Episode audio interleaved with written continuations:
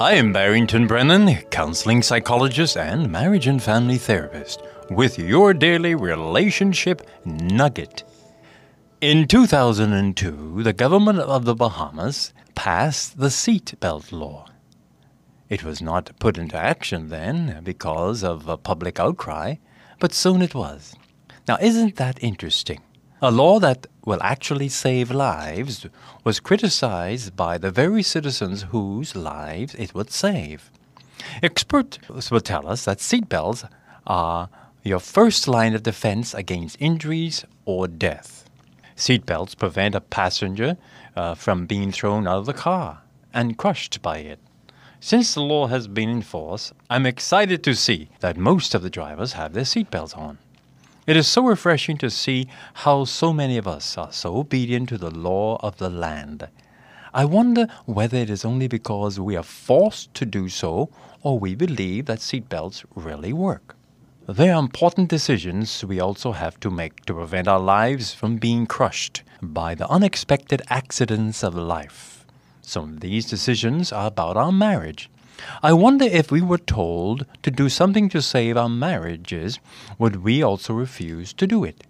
Unfortunately, the answer is yes.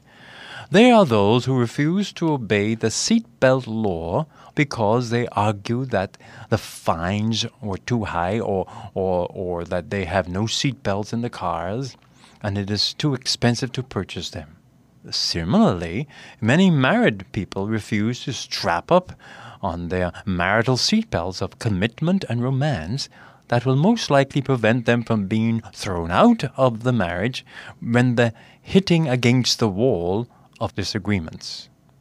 During a lifetime, how many times would a driver or a passenger use a seatbelt or click the seatbelt lock to insert or unlock the seatbelt? I calculated some figures that are startling. Assuming that the average length of driving is 25 years, a driver with children who has the regular nursery pickups and food store and family trips would click the seat belt at least 10 times a day. That would mean that the driver would voluntarily click his or her seatbelt about 70 times a week, 300 times a month, and 2,555 times a year after 25 years of driving, would click the seatbelt 63,875 times. A delivery driver, those big truck guys who and girls who goes in and out of vehicles several times a day would click the seatbelt lock more than 100,000 times in 25 years. What's the point? You may be asking.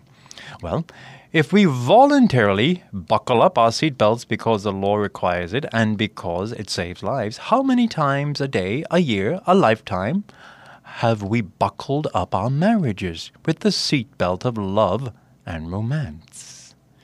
Just as every time we drive a car we must buckle up, so it is with marriage.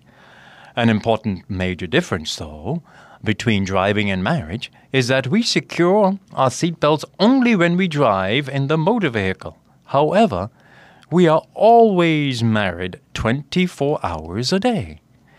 There are certain things they need to do each moment of the day, certain times of the day, certain times of the week, month, to make sure that the accidents of marriage will not throw them against the wall of discord, separation, or divorce. The seatbelts of marriage have two elements. The first element is right attitude. This is quality of heart that truly impacts the moment by moment relationship in marriage. This is the emotional, intellectual, and spiritual development and the spirit of determination to do whatever it takes to keep the seat belts on. The second element is right behavior. This is actually doing what it takes to keep the marriage healthy and sweet. It is doing what it takes every day, week, month, and year of the marriage. If the first element of right attitude is present, the second element of right behavior will most likely follow.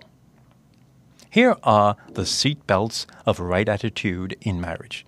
The first seat belt of right attitude is total commitment. Total commitment has three components a commitment to a to the marriage itself. That's one. Two, commitment to keeping the marriage happy. And three, a commitment to each other in marriage. Many individuals are only committed to the marriage itself, but not committed to doing what it takes to make a happy marriage. These kinds of marriages, they fall apart very easily.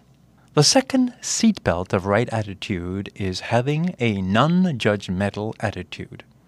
The latest research suggests that the number one predictor of marital happiness is having a non judgmental attitude.